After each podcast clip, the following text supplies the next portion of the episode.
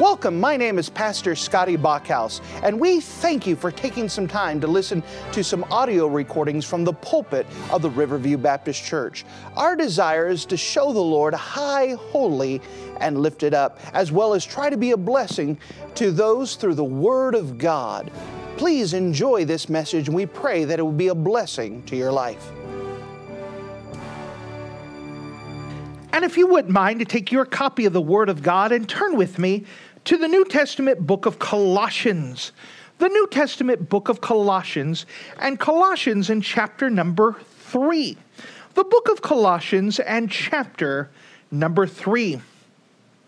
To catch everyone up, the Apostle Paul is writing to the church of Colossae to try to help prepare them, anchor them down to weather the storm as a cult is beginning to form.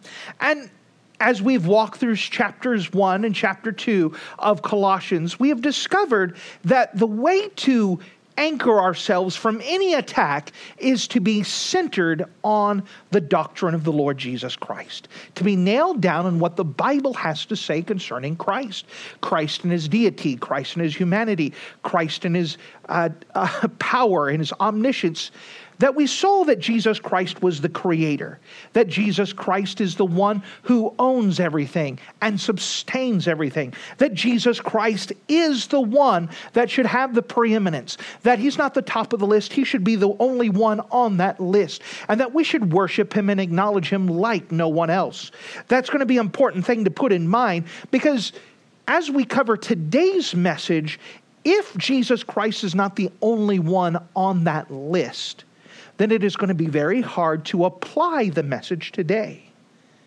That we have to see him as God and see him like there is no one else.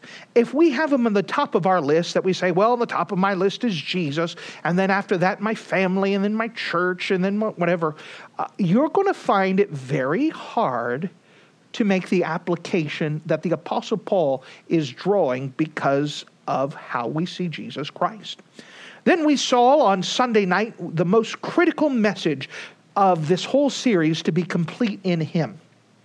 And we saw a little bit about how the cults were going to attempt to work and how they were going to attempt to draw people away, and how modern Christianity follows the same suit that they don't go away. And that once again, our answer is to keep our eyes on Jesus. That's the whole answer. The book of Ephesians speaks about having unity in church. How do we have the unity in church? Keeping our eyes on Jesus. The book of Corinthians deals with the sin in the church. How do we avoid the sin of the church? Keeping our eyes on Jesus. As we go through the book of Colossians, how do we protect ourselves from false doctrine and from the false views? Keeping our eyes on Jesus. You see, it becomes becomes that simple, but we don't do anything with it. So, with that in mind, the first two chapters, as the uh, pattern of the Apostle Paul is, the first two patterns are doctrinal, theological, teaching. Then, after that, the remaining chapters of an epistle are always doctrinal, meaning, because of what we taught you, what do we do about this? Starting in chapter 3, we have the application. Because chapters 1 and 2 speak highly about Jesus Christ and pointing up to Him, what is our response? What do we do in our daily lives because of what was being taught? So, with that in mind, look with me, if you don't mind, in the book of Colossians, chapter number three. The book of Colossians, chapter three, and notice with me in verse number one. Colossians, chapter three, and verse number one. If ye, then being risen with Christ, seek those things which are above, where Christ sitteth on the right hand of God. Set your affection on things above, and not on the things of the earth. For ye are dead, and your life is hid with Christ in God.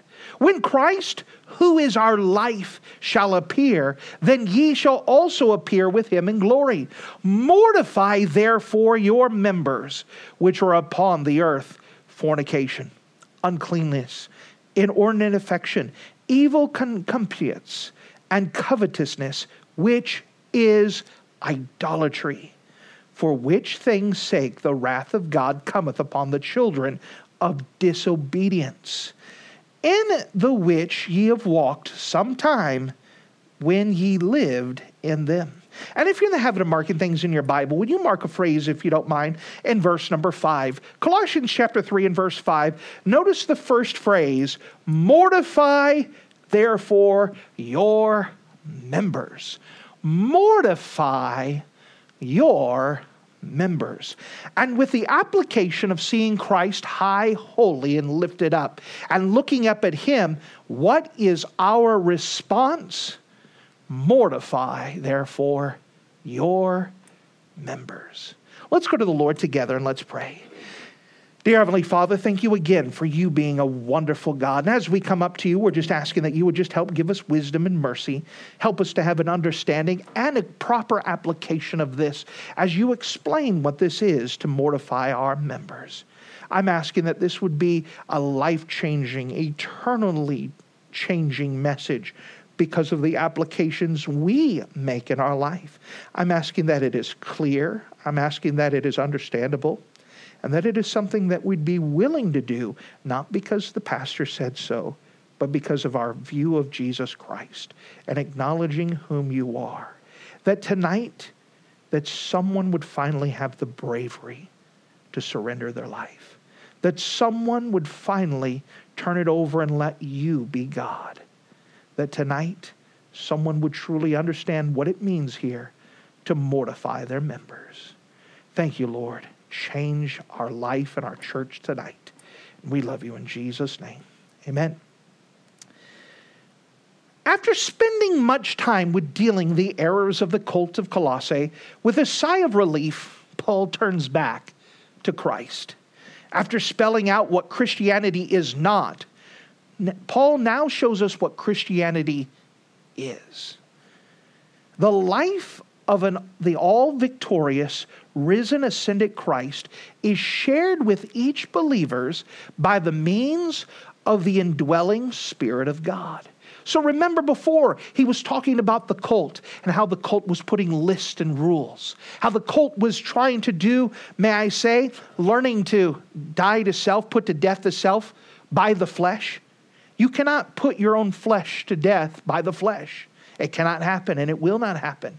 And yet the cult was trying to teach that, whether it was legalism or asceticism, whether it was dealing with the idea what can we do to make ourselves right with God? And the Bible clearly says we have no confidence in the flesh. No confidence. Now, that's a guy, nice Bible way, but to be honest, we very much have confidence in the flesh. How do we know? Because God tells us here to mortify our members. He says, You refuse to die to self. Let me tell you the answer die to self. What does this mean? So let's examine here, if you don't mind, some things here in the book of Colossians, chapter 3. The first thing I want to bring your attention to is to seek those things which are above. Seek those things which are above. Notice with me in verse number one if ye then be risen with Christ. What is the secret of the Christian life? That we're risen with Christ. Christ died to pay the price for our sins. He rose again the third day to prove that he was God and that God was satisfied with the payment that was made. Now Christ has given us victory over our sins.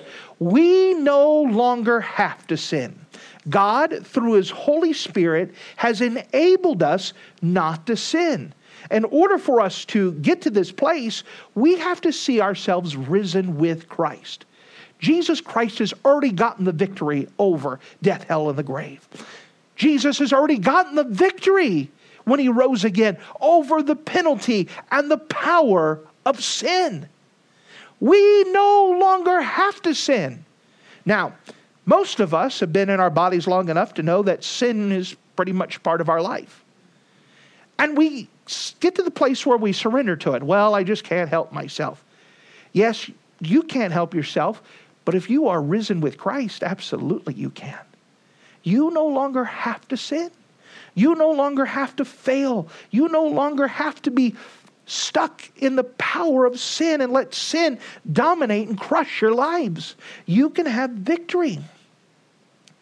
We must see ourselves as risen with Christ. Where is Christ, by the way? Notice in verse 1 If ye then be risen with Christ, seek those things which are above, where Christ sitteth on the right hand of God. What are we seeking? We're seeking Christ. We're keeping our eyes on Him. We're looking at Him. What does it mean to be risen with Christ? It means that I'm keeping my eyes on Him, my Savior, my God, my Creator, the powerful one, the one that sustains me, the one that is able. Now, by the way, if you have a small view of Christ, it is very hard to keep your eyes on Him. Amen. If He's smaller than your problems, smaller than the things that you face, if he's not a big God to you, if you don't see him as God Almighty, the very creator of the world, it is very hard to keep your eyes on him. Because there's a lot of things that distract us. There's a lot of things that cause us to look at ourselves and our circumstances and our problems instead of looking at him. We have to see him as a big God. Why is Christ here sitting on the right hand of God? It's the place of power. He's sitting next to God, showing that he has access to all the power of the universe. He doesn't have a little power, he has all power. Remember, he was the creator God. And if he could create the world in all of its intricacies, in all of its harmonies, in all of its details, can He also help me in my life on a day to day basis? He absolutely can. And He cares enough and He wants to. He has all power. Think of all those times that we're defeated. Well, I just can't help it.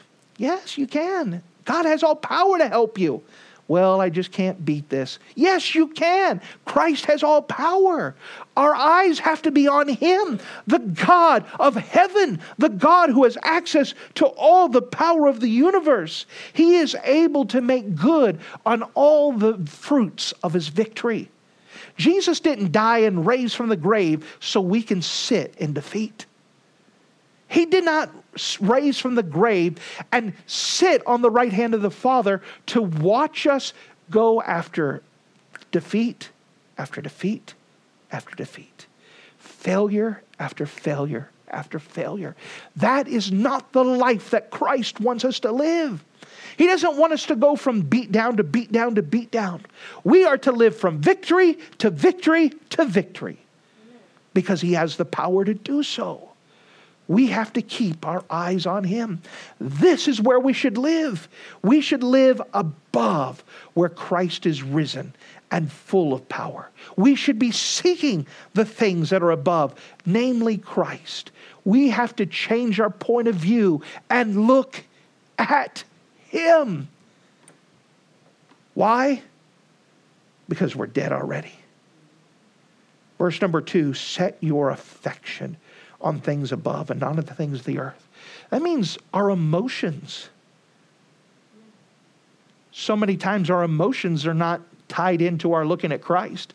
We look at Christ and like, help me, but our emotions are tied in. This problem, this issue, this pain, this defeat, our emotions are tied in with the things down here.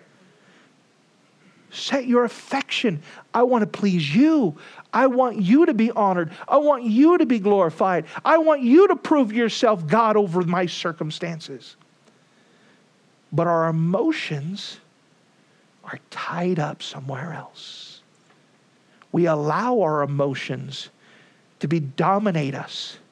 The sense of helplessness, the sense of loneliness, the sense of defeat, the sense of ineptness, the sense of just, I can't the sense where I don't know what to do. Our emotions are all tied into the things down here, and our affections are not above. Verse number three For ye are dead. Ye are dead. We died because of our sin. Christ gave us the victory, and we are already considered risen with Him. If we're risen with Him, we are dead. Think about that. Contemplate that. If we're considered risen with Christ, didn't Jesus die before he was risen? If we're considered risen with him, we are already dead here. That is a statement of fact. We are already considered dead. Our sins have already been dealt with. We are freed from the power of sin. We are dead already if we're risen with Him, if to have that access to the victory. We died because of our sins. Christ gave us the victory, and we're already considered with Him. We are hid with Him. Verse 3 For ye are dead, and your life is hid with Christ in God. We are beyond the reach of sin. We are beyond the reach of self. And we're beyond the reach of Satan when we're with Him. Think about that. If I consider myself to be dead and I'm risen with Him and I'm with Him there, if I'm sitting with Him in heaven, does sin have any reign in heaven? Does my flesh have any access to heaven? And can Satan touch me when I'm sitting right next to Jesus? Not at all. You see, this is a statement of fact that we don't understand oftentimes, and that we allow this world to overwhelm us, but we are risen above and seated with Him, and that we can have victory in our lives. This is a theological fact that we have to remember as we put our eyes on Him. Our hope is that Jesus Christ is going to do what he said he was going to do. Verse 4 When Christ, who is our life, shall appear, then shall ye also appear with him in glory. We know that one day our body's going up with him, but because of the Spirit of Christ, we're with him now. We can have access to him. We can spend time with him. We can look at him. We can put our affections on him. That while we're in Colossae, we could be in Christ, the two places at once that we had spoke about. That even though you're stuck in this world, that's not our only location. We could be with Him. And as long as we're still with Him, we can have victory while we're here. We know that when Christ comes back, we get a brand new body. This body will not be able to sin against God. We'll be saved from the presence of sin. But currently, where we're at, we are saved from the penalty of sin. Jesus took care of that at the cross. Present tense, we are saved from the power of sin. We no longer have to sin. And one day we'll be saved from the presence of sin. These are the stages of sanctification. And if our bodies will be like that then, it's good to start practicing and striving to live like that now. So, with that setting up, remembering that Christ is risen, that Christ is sitting at the right hand of the Father, has access to all the power of heaven. He himself is God. We put our affections on him and we look at him, setting our eyes on Jesus. What is our application? Mortify your members which are on the earth. Here's the second thing, and where we're spending the time mortify your members which are in the earth. In order to be filled with the Spirit, the very first step is to be dead to self. Our flesh must die. When we got saved, every single one of us now have two natures. We have the old man, which was not eradicated, but we have the Holy Spirit of God who comes and lives side of us, and we become born again. And we have two natures, and these two natures are at war with themselves.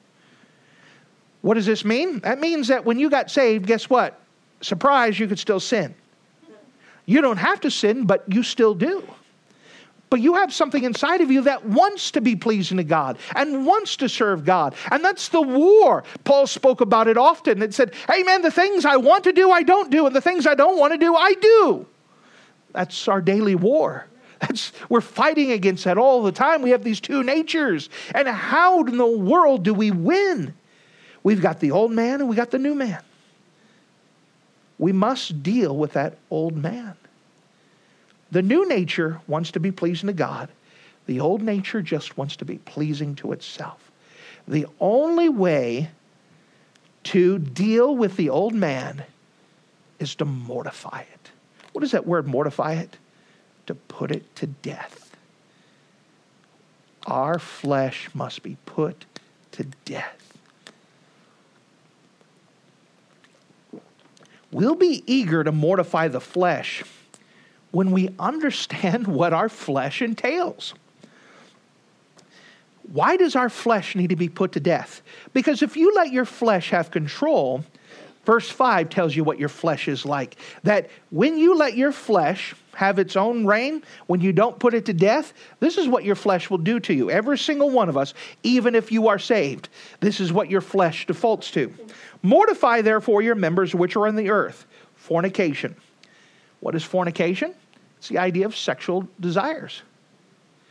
Every single one of us have to fight with that. Whether it's what you're watching or whether you're looking at whether it's something that you're driving down the road and minding your business and they're we have to deal with this our body defaults to a sexual nature that's why the whole world is in sex o'clock everything deals with sex whether it's selling beer on television it can't be sold without two beautiful models trying to show you how great beer is whether it's a couch, they can't show you a couch without some beautiful models trying to show you how beautiful the couch is. You can't buy a truck without some. You understand that all of it is dealing with the idea that sex sells. Why? That's our default nature. Even if we know that we're not supposed to look at it, we want to look at it.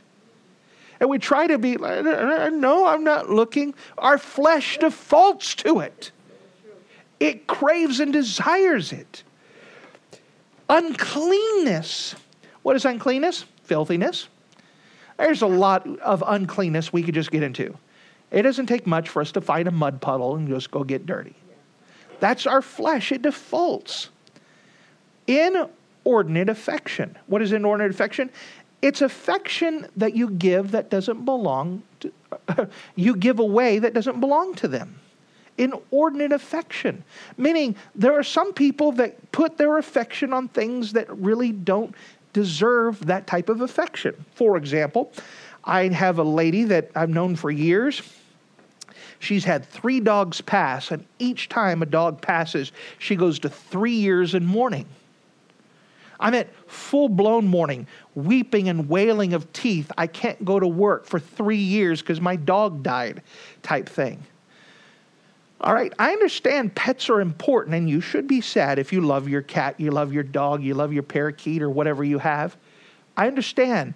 But three years of mourning is probably have the wrong affection, probably out of order somewhere. Um, some guy may love his truck more than his wife. Oh, he takes care of it. He makes sure it's cleaned and he spends more time with his truck than his wife probably inordinate affection. You know, we all fall in love with things that don't deserve that much love and affection. Whether it's a game or a television show, or whether it's a person that our affection doesn't belong to. It is amazing to see how easily people can fall in and out of love. It is amazing to see how deeply that love can go that shouldn't belong to that person. That's our base flesh. It wants to love something. If it can't love people, it'll love a thing. It will find something to put its affection on. And the worst is the overlove of ourself. We love ourself to a bad level. Notice it goes on Evil concupiscence. This carries the idea of different passions and desires. That we put our passions, our emotions, and things that it shouldn't be. By the way, good emotions and bad emotions, if you want to call them that. My love, my anger. I could put my anger and my passion in something that shouldn't have my anger and my passion. I can have my righteousness and go on a social march because of something that is, we see this all the time. That is our default setting. You allow our flesh to be in charge, and everything gets out of whack. What we're seeing here in verse 5, this isn't the lost world. This is where we sit at right now. These are the things that we struggle with every day. And covetousness but notice what the Bible says about covetousness. Uh, we'll describe covetousness. What is covetousness? It's desiring something that's not God's will for you to have. Covetousness is desiring something that's not God's will for you to have.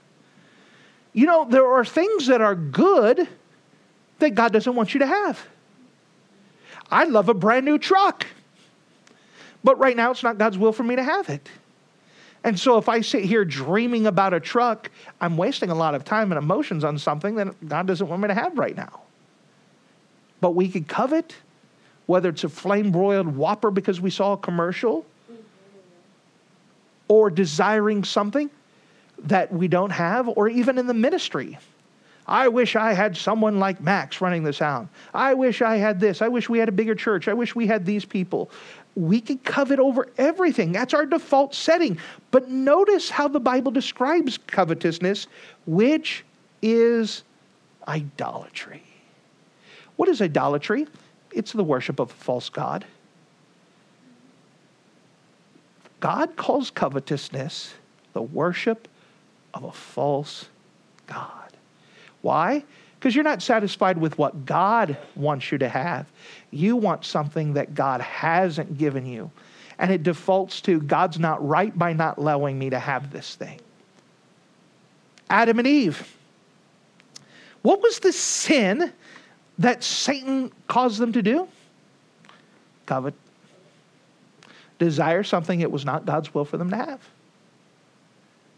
have. That's it. And it caused the whole thing to tumble just because they desired to have something God told them it's not God's will for them to have.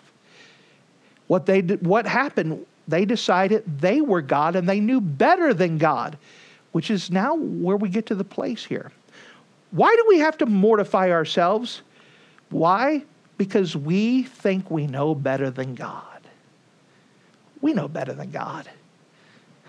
I'll, God should just listen to me and give me what I want because I know what I want. I know what I need. Why don't we obey God? Because we think we know better. Why is it that we're so slow to obey? Because we think we have a better plan, or we're stalling till we find a different plan so we could do that. It's all about who is God in your life. Now we get to the heart of the matter. This idea of mortifying ourselves is all dependent. Do we see God as God? If we see God as God, then we'll be willing to mortify our members. If God is not God in our eyes, then we're not willing to die to self and obey Him. Let's define dying to self now. What is it that means dying to self?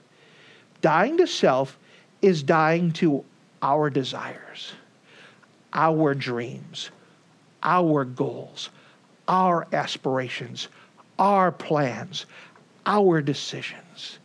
Those are put to death. Why?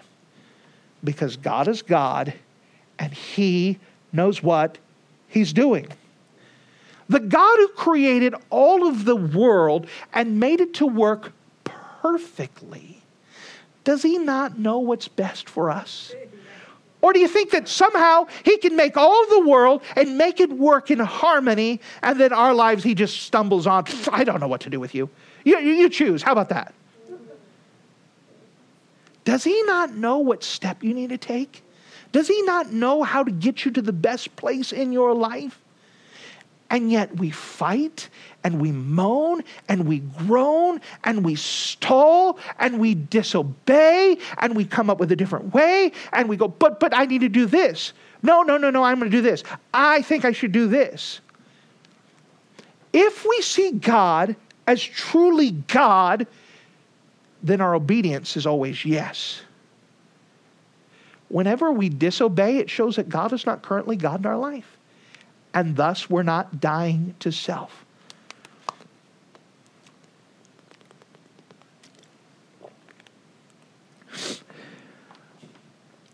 Notice in verse 6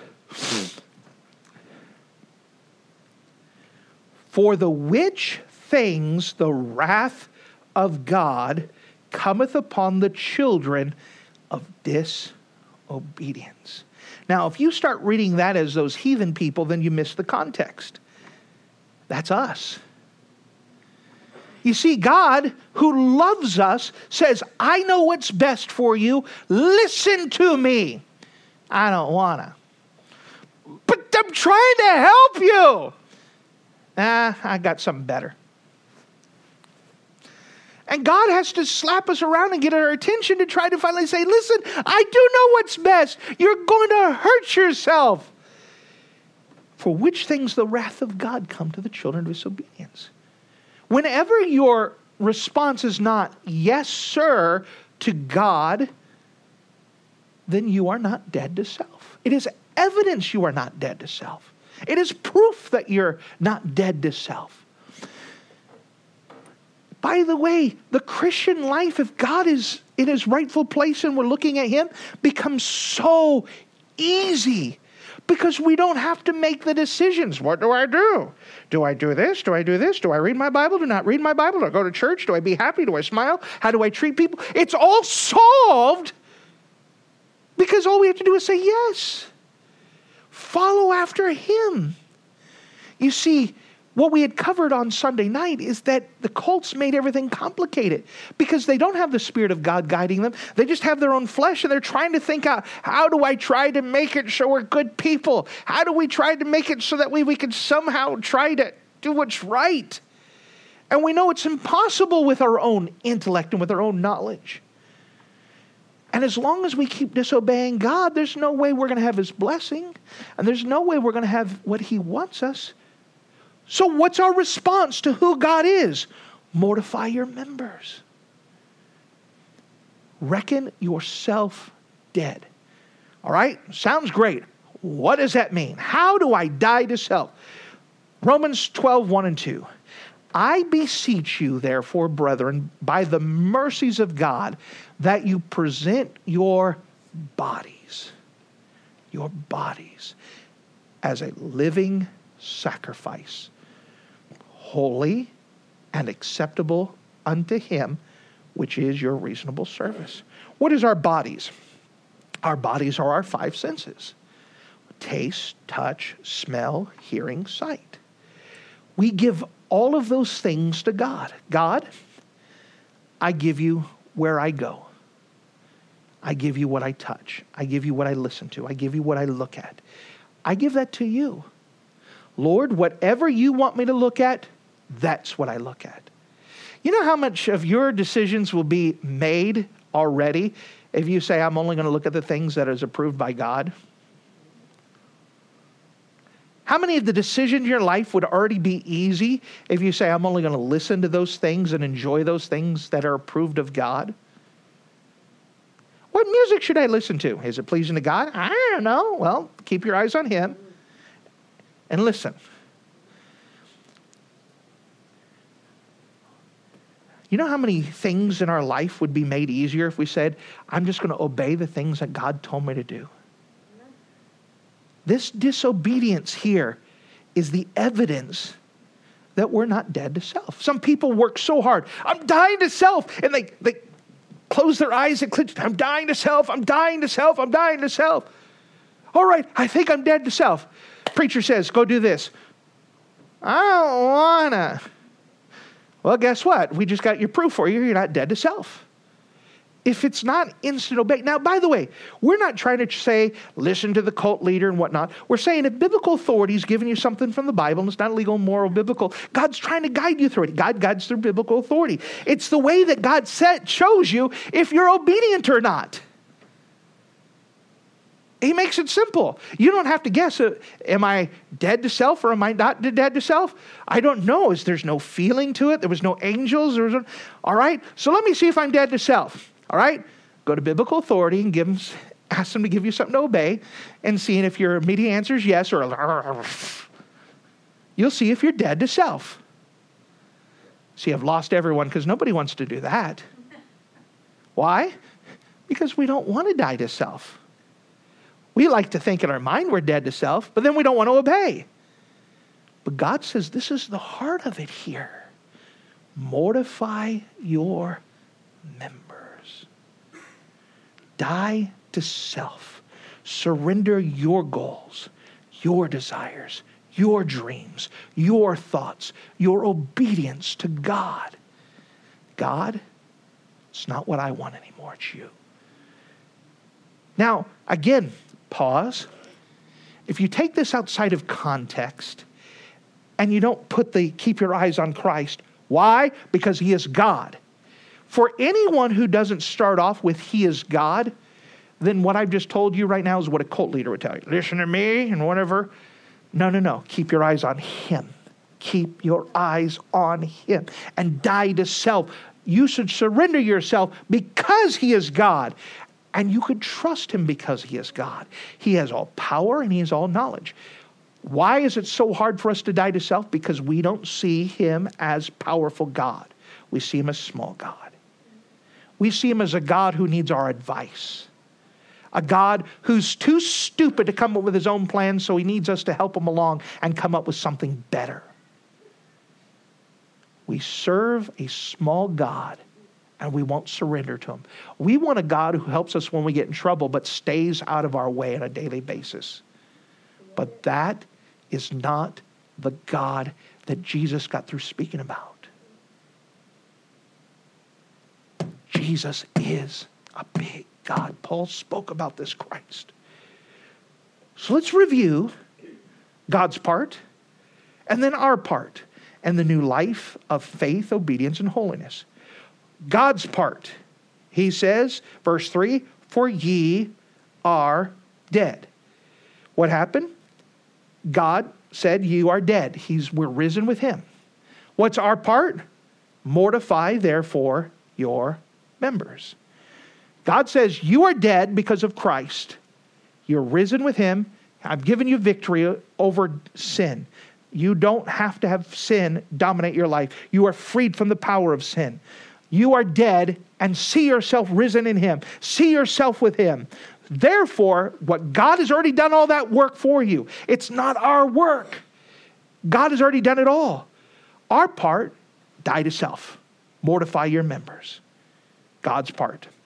God's part is an accomplishment. Ye are dead. Our part is an acceptance mortify your members. God's part, the truth is revealed. Ye are dead. Our part is a daily act. Mortify therefore your members. Remember, it's not a it's not a once and done thing. That's salvation. Paul says, I die daily. For most of us, multiple times daily. Anytime that you get control back and you want to do what you want to do and not obey God, you're no longer dead to self. You have to die again. By the way, you don't die on accident. You purposely reckon yourself to be dead. You purposely died your dreams, your goals. You purposely say, I'm going to obey what you've given me to do. Now, some people are kind of passive in their obedience. Well, Lord, if you give me something good to obey, I'll do that. But, you know, if it doesn't kind of line up with my convenience, if and we wonder why we don't have God's power when it is so available because we refuse to mortify our members. We refuse to die to self. How do we know we're not dead to self? We're not willing to obey. Mortify, therefore, your members. It is a deliberate act to the revealed truth that makes the Christian life possible. We respond to what God has done we respond to what God is. God says the old man is dead. We say, if God said so, then we believe it. I can trust God. You see, the Christian life is one full of power and glory. Not our power and our glory, but God's power and God's glory. The problem is, is that we refuse to die. Why is it that we refuse to die? We don't see God high, holy, and lifted up our affections are not above. We don't see ourselves set with Him on the right hand of the Father. We don't see the victory that He has. We come up with an excuse to be disobedient. God says, raise your children this way. Well, that doesn't sound like it's something I want to do. We've disobeyed. When we look at biblical authority and go, eh, I don't think so we're not dead. As long as we still have our members alive, then God is not going to work the way that He could work. This is the God of the universe. We just have to come to the fact Whose power do you want? What victory do you want? Do you want the one where you finally just claw and go through and fight your way through and say, Listen, I did it, and I made everybody miserable on the way here, and I thought I was going to die, but ooh, I survived life? Or would you rather give up and let God take all of those battles for you and allow you to have a lot more than you could ever accomplish on your own? But again, the problem is we don't want to die. We want our own life. We want our own way. We want our own abilities. We want our own reasoning. We want our own power. And we want our own results. And God knew better all along. What life do you want? Let's start at the beginning. Is Christ God in your eyes? Is he a big God? Is he a powerful God? Is he a God who is able? That if you see God high, holy, and lifted up, it is no problem at all to surrender. If even now you're having difficulty surrendering, may I say it's because God is not big in your eyes. He's still small. And that's where you need to start. Instead of trying to make your members dead, you need to make your God big see him high, holy, and lifted up.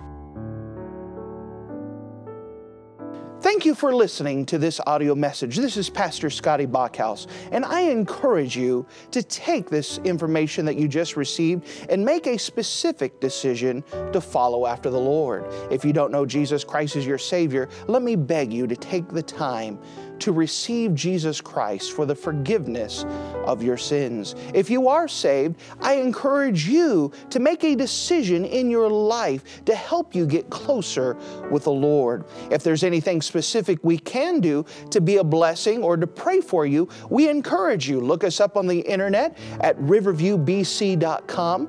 Once again, that's riverviewbc.com. Or if you would prefer to call us, you could give us a call at area code 920 530 6308. Once again, that number is 920 530 6308. If there's anything we can do to be a blessing or an encouragement to you, please let us know. We would love to make ourselves available. Thank you.